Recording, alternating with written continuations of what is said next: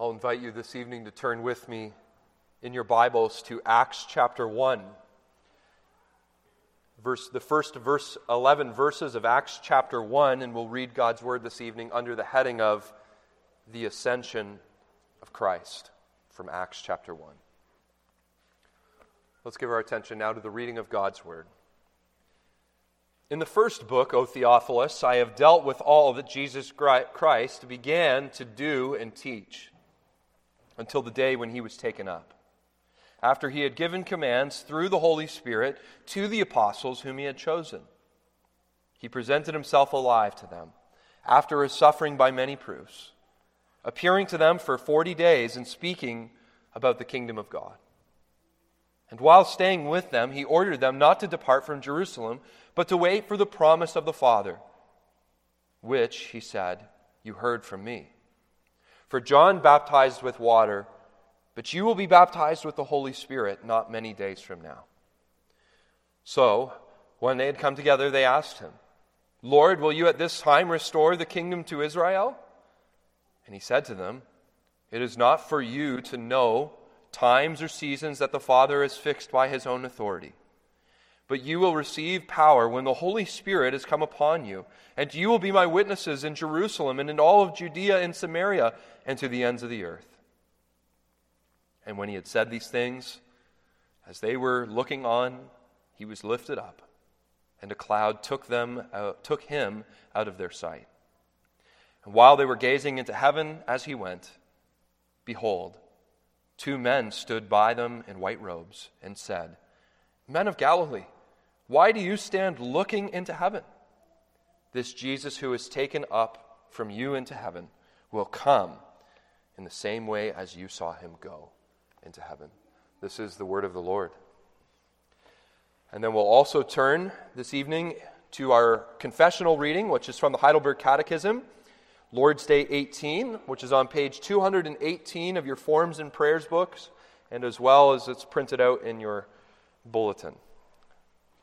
Lord's Day 18, the summary of the Bible's teaching on the ascension of Jesus Christ. Question 46 What do you mean by saying he ascended to heaven?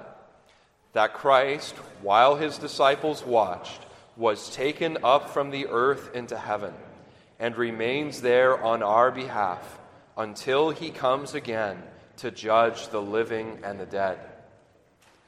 But isn't Christ with us until the end of the world as he promised us? Christ is true man and true God. In his human nature, Christ is not now on earth, but in his divinity, majesty, grace, and spirit, he is never absent from us. If his humanity is not present wherever his divinity is, then aren't the two natures of Christ separated from each other? Certainly not.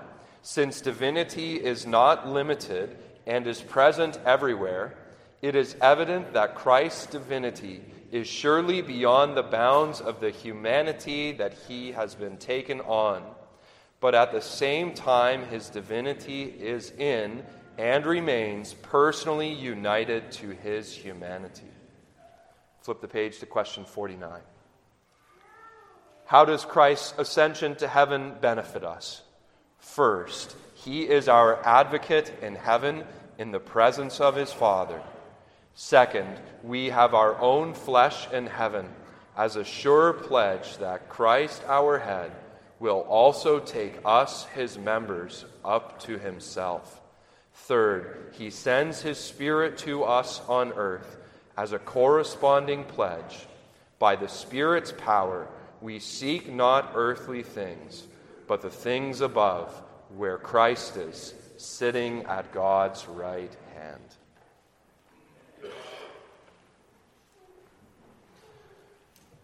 Blessed congregation, we have gathered together to study the Heidelberg Catechism's explanation of the person and the work of Jesus Christ. And we come to the second last Lord's Day, concerned with God the Son.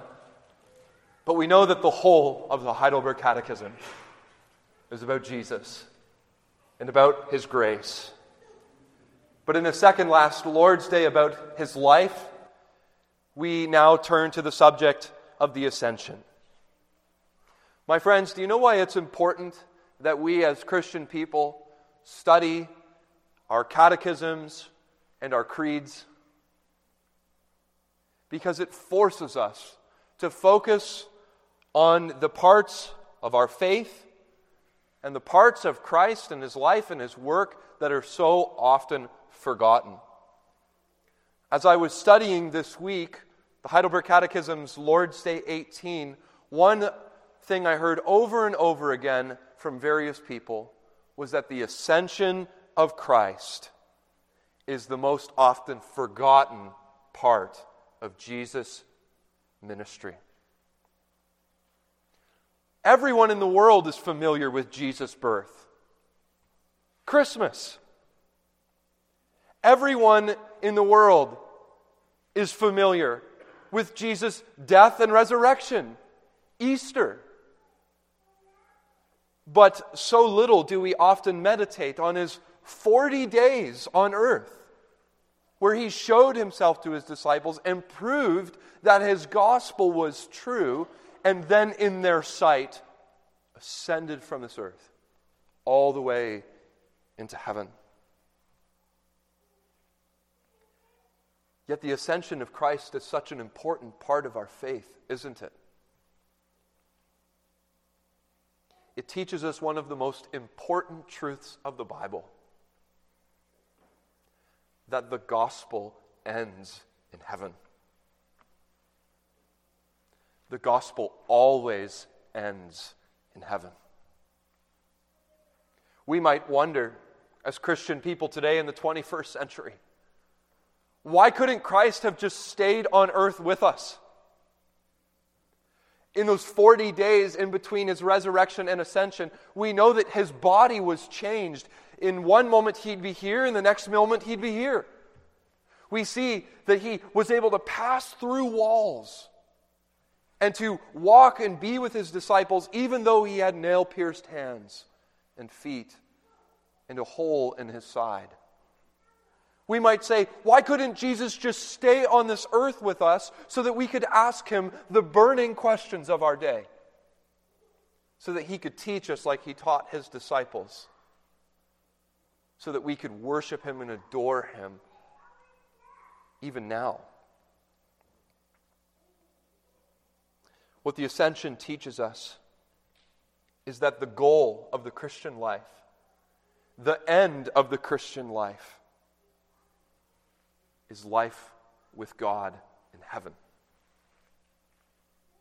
The ascension of Christ assures us that the Christian who lives and believes in the gospel will go to heaven. That's our theme this evening. Christ has gone up to heaven for our good. He has gone up to heaven for our good. I want to show you this just in two simple points this evening the ascension of Christ and the benefits of Christ's ascension. The ascension of Christ and the benefits of Christ's ascension. So, we want to look this evening at the first chapter of the book of Acts, where the gospel writer Luke picks up right where he left off at the end of Luke chapter 24. He mentions in Acts verse 1 uh, that there is a first book and what he's referring to here is actually his first gospel. His only gospel, I should say, but the gospel of Luke. But notice with me in verse 1 that he dedicates this second book, as he does in the first book, to somebody named Theophilus. Theophilus is literally translated as a friend of God. And if you flip back to Luke chapter 1, verse 3, we see that Luke is also dedicated to somebody named Theophilus. We don't know who this man is other than these two instances. This is the only recording we have of him in our Bibles. Uh, but what we do know about him is that in Luke he is called most excellent, which is a term only ever used by Luke to describe people in authority people of government, people who may have had, who may have been quite educated. But he tells us, what we infer, I should say, is that Theophilus is someone who fears God. But in verse 1, as we continue on, let's read that together. We learn something very important about the work of Jesus Christ. He says, In the first book, the Gospel of Luke, O Theophilus, I have dealt with all that Jesus began to do and teach. Luke is an incredible writer. And just in these first in, uh, sentence, he teaches us something about the life and the work of Jesus Christ. Jesus began his work while he was on, on earth, but he continues to do his work while he is in heaven. When we pause and consider the ascension of Christ, I want to ask you a question. What do you think Christ is doing in heaven right now? Did he retire? Did he ascend into heaven and just enjoy being worshiped and glorified? Just by this one word, began, Luke is immediately reminding us that Christ has begun his work, but he is not done with his work. But his work is now through the Spirit and through his people. The book of Acts is actually a short form, short form name of the book. I believe it's that the title, the title of the book in your Pew Bibles there is The Acts of the Apostles. But what Luke is really saying in, Luke, in Acts 1, verse 1, is that it's not the Acts of the Apostles at all. Acts is really about the acts of the ascended Lord Jesus who works through his apostles, who works through his Holy Spirit, who works through the Word of God to establish his church. In fact, if you were to read through the whole book of Acts this evening, what do we take away about the ministry and the life of the disciples and the apostles? They're not impressive. They're not strong. They're not the smartest men. No, often they are reluctant. They are passive. They always seem late. But God pours out His Spirit. Acts 2. The Spirit reveals the Gentiles' place and calls the Gentiles into the kingdom, Acts 10. The Word of God went forth, Acts 12, and multiplied. It's all about God in the book of Acts. And Luke says in verse 2 that Christ did it all after his ascension. Our catechism elaborates there in question 46. It says that while Christ, that Christ, while his disciples watched, was taken up from earth into heaven, after which he governed, it says in verse 2, through his Spirit.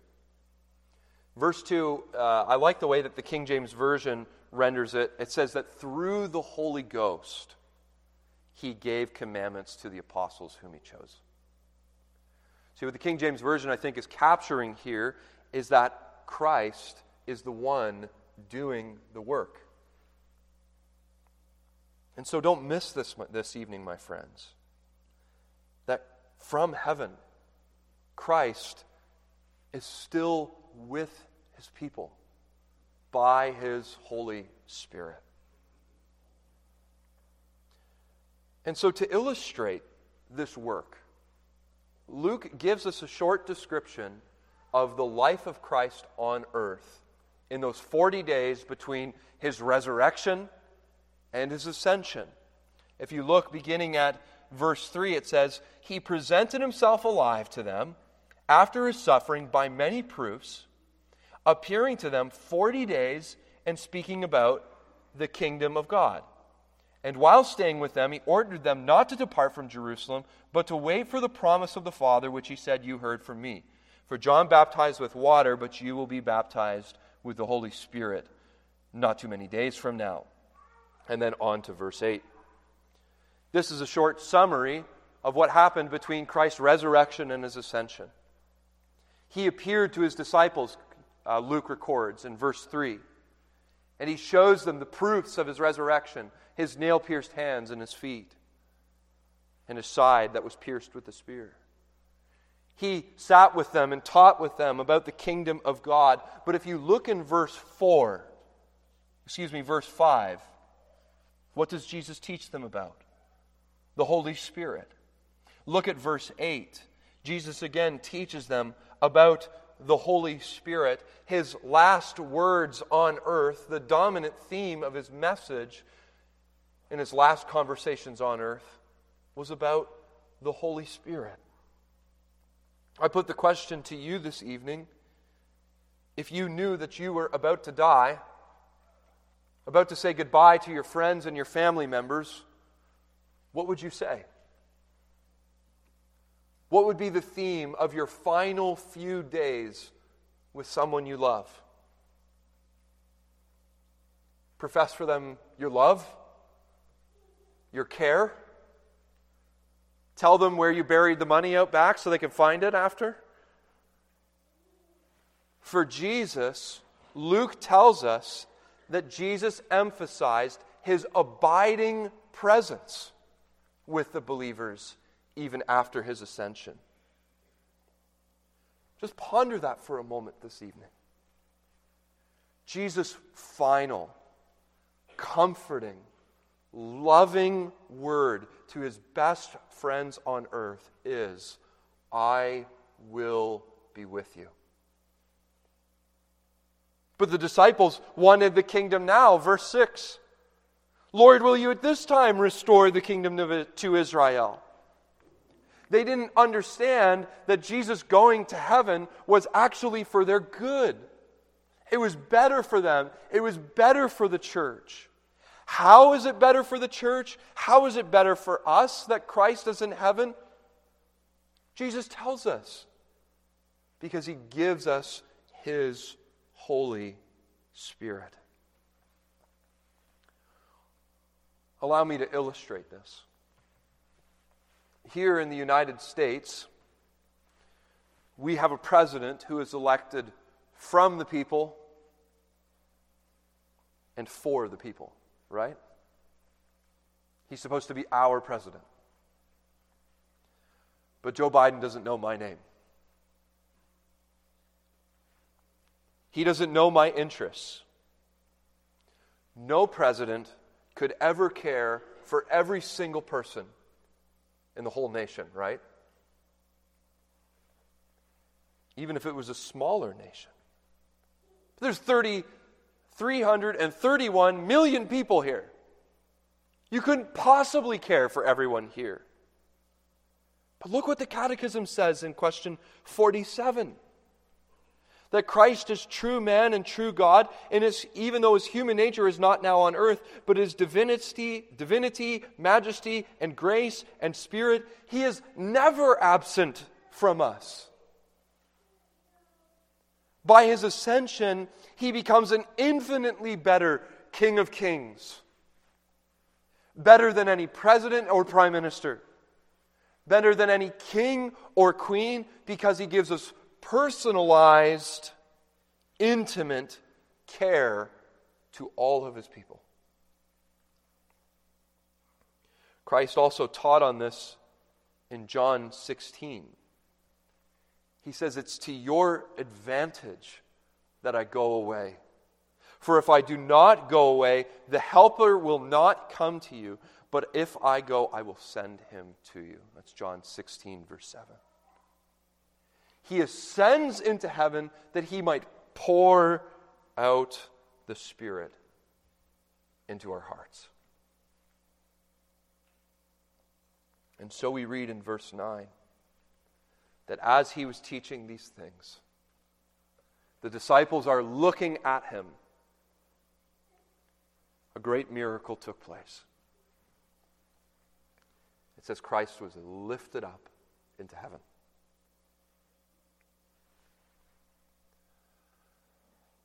I cannot explain how this happened.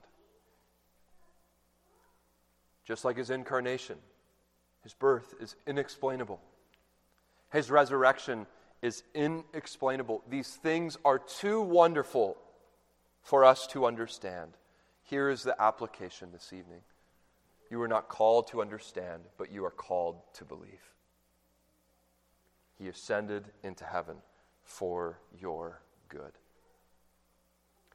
Maybe some of you this evening were perplexed at question 48. It seems in some ways to come out of left field in our Heidelberg Catechism. We're talking about the comfort of Christ, well, I should say the reality of Christ's ascension and the benefits of Christ's ascension. And then question 48 just seems to catch us off guard a theological question about the two natures of Christ in the one person of Jesus. But I want you to notice that it gives a pastoral application as well. The question it's essentially asking is if Christ is bodily in heaven and his deity, deity is everywhere present, are those two natures separate? And really, the problem here is that if this is the case, Jesus would just be a man sitting on the throne of God in heaven. And his deity would be down here with us. And no mere man can sit on God's throne. But the Catechism's answer may be best understood with an analogy. Just like how the sun rises every morning, it's hung in the universe, it's far from us, but it surrounds us with its light. So does Jesus, seated upon the throne of God, send forth his deity, surrounds us with his deity warms our hearts, and wraps us in Himself. Here is the application. Though Jesus Christ remains in heaven, His body remains in heaven, He remains with us spiritually. He is with every member of this church at every moment of the day. He is with you in your distress. He is with you in your anxiety. He is with you in your pain. He is with you at the beginning of every day and the end of every day. We never need to be afraid that Christ will not be with us tomorrow. Yes, the difficulties are with us in life. Yes, we all face trials and temptations, but so is Jesus with us. And He will enable us to see it through. Sometimes we ask the question when we're going through hard times where is God in this trial? Notice the Catechism's answer He is never absent with us. He is with you. He is with you. Isn't it wonderful that our catechism reveals this about Jesus that he has ascended into heaven. That's a historical fact. And his presence is with us by the power of his divinity. And then it gets to the benefits. As if his everywhere presence isn't already a benefit, isn't already great and a gift to us in our lives. But we turn then to the second point in our sermon this evening the benefits of Christ's ascension. Now, it may be helpful for us to flip back to Luke's gospel, to the end of Luke chapter 24. If you have a Bible, I invite you to turn there with me, where we see Luke recording the ascension for Theophilus a first time in Luke 24, verse 50. Verses 50 through 53.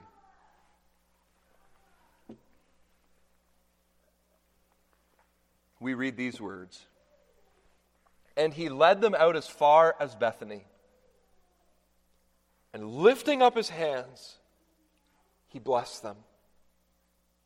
And while he blessed them, he parted from them and was carried up into heaven. And they worshiped him and returned to Jerusalem with great joy and were continually in the temple blessing God. What is Jesus doing while he is ascending into heaven? He is blessing his people. Doesn't this show us something about the ascension of Christ? The heart of Christ in his ascension? Jesus' heart in his being lifted up is to bless you. Paul says in Ephesians 1, verse 3, I believe it is, that Christ is the possessor of all blessings. And he is also the distributor of all blessings. And what are those blessings? The Catechism enumerates three. The first blessing, our Catechism says, is that he is our advocate in heaven, in the presence of the Father. Here it's touching on an Old Testament theme called the priesthood, where from the house of Aaron and from the tribe of Levi, there would be men chosen who would stand before God in the service of the temple. These men, we are told, would atone for with sacrifices. They would cover the sins of, uh, of Israel. But we're told, remember in uh, Hebrews 10, that those sacrifices could never take away sins. They were imperfect high priests. They could never always stand before the Lord. They would eventually die. And so the Old Testament tells us we need an eternal high priest, a high priest, Psalm 110, like Melchizedek, who never dies. We need an eternal high priest, somebody who always holds us up, someone who never fails in his intercession. If you remember, question 31 of your catechism, which of course you all do. Why is he called Christ, meaning anointed? He has been ordained by the Father, anointed by the Holy Spirit. And then in the middle of the question, it says, to be our only high priest, who has delivered us by the one sacrifice of his body, and who continually intercedes for us. The Catechism says this is his role as our priest to intercede for us before the Father. What this means is that when Satan brings a charge against you, when Satan says, You're not worthy of God's love, you're not worthy of heaven, it's Christ who takes up your defense. When you are struggling with temptation, it's Christ who comes to your aid. He sees you in your weakness and He has pity upon you. He sees the defilement of our consciences and He purifies us. He sanctifies and saves. He prepares a place for them. He preserves us. Believers have nothing to fear because He prays for us in heaven. I have prayed for you, He said to Peter, that your faith may not fail. He is our advocate before the Father, always praying and interceding for us. The Catechism goes on and says we also have a heavenly pledge. We have our own flesh in heaven as a sure pledge that Christ, our head, will also take us, his members, up to himself. If you go back to Acts chapter 1, we are told that after his resurrection, we see that he presented himself alive to them after his suffering by many proofs. He is proving here to his disciples this is the same flesh and blood that they loved before his death. It's the same body that he was born in the same body that he lived in, the same body that he died in. That is the same body that was resurrected and ascended into heaven. And the Catechism says, because your flesh, the flesh of Adam, is in heaven, this is your promise that you will join him. Maybe just like a prisoner who's uncertain about the time of when he'll get out of prison might feel very restless but when he learns that he has been pardoned and he has a date when he can leave his cell, he can do it. He knows it's just a matter of time. So it is with us. Since Christ has taken our flesh into heaven, the declaration of pardon, the declaration that men can be in the presence of God because of our forerunner, pardon has been pronounced. Now it's only a matter of time until we will join him in heaven. And finally, and briefly, the Catechism says, and since we've already noted it, we won't go into too much length, but we see that Christ also gives us an earthly pledge. He sends His Spirit to us on earth as a corresponding pledge. By the Spirit's power, we seek not earthly things, but the things above, where Christ is sitting at God's right hand. There's something very sweet in these words corresponding pledge. We don't think about it too much, but we actually do corresponding pledges all the time. When two people love each other and they get married, they give each other, as a pledge of their love, a ring. So that every time you look at your ring, you're reminded of the person who loves you and their love for you and your love for them. This is what the Catechism is describing here when it says corresponding pledge. Jesus is in heaven, and he always thinks of you because he has our pledge, our flesh. But he desires that we would always think of him. And so he gives us a corresponding pledge his Spirit. And through this, Christ and his people are bound together. So much so that the groom, Jesus, prays in heaven, Father, I desire that they may be with me. And the bride on earth says, Come quickly, Lord Jesus. He has given us this pledge. It's not only a testimony of his love, but the Spirit has also given us in power.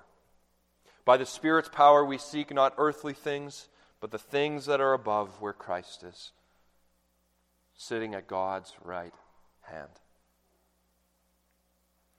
One of the things I love is when you hear stories of somebody who went off to war, and maybe they had to leave their wife or their children behind. And then, all throughout the time that they're overseas and in, at war, what do they talk about? Their spouse, their children. They fight that war, yes, for their country, yes, for their freedoms, but they also fight that war so they can go back home, so that they can be with the person that they love, that they want to be with. Here, Christ is saying, I give you my pledge. I give you my love so that you will fight the good fight, run the race to be with me, to think upon me, and to do it all for my glory and for the sake of heaven.